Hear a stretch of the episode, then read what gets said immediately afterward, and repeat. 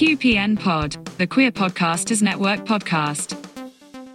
Hello, and welcome to another QPN Short, your quick and dirty podcasting tips, all delivered in one minute or less. The timer starts now. This episode is all about show notes. I read somewhere that show notes should be in excess of 300 words, which seems quite a lot. That's the best part of a page of A4. But make sure that you're putting as much detail as you can into your show notes. All the links, anything you reference, any other episodes that are related to the one that you're publishing, as well as handy stuff that will help people looking for a particular episode find yours.